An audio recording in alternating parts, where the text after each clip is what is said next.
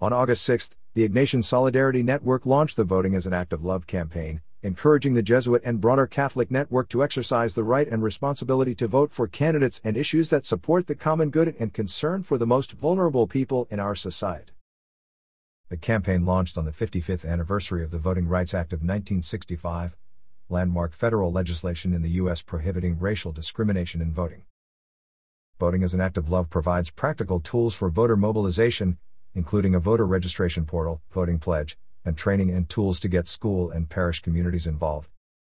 A host of resources are also offered for formation and discernment, including one pagers on issues including immigration, environmental justice, and criminal justice, stories of the real impact of this election from members of the Jesuit Network, and prayer and reflection tools to understand civic responsibility through the lens of Ignatian spirituality.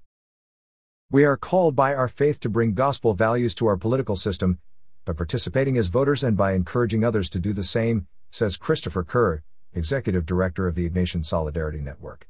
Pope Francis reminds us that good Catholics immerse themselves in politics by offering the best of themselves so that the leaders can govern. The Voting is an Act of Love campaign challenges us all to bring the value of love for all God's creation, our neighbor and our earth, to the forefront of election 2020, noted Kerr.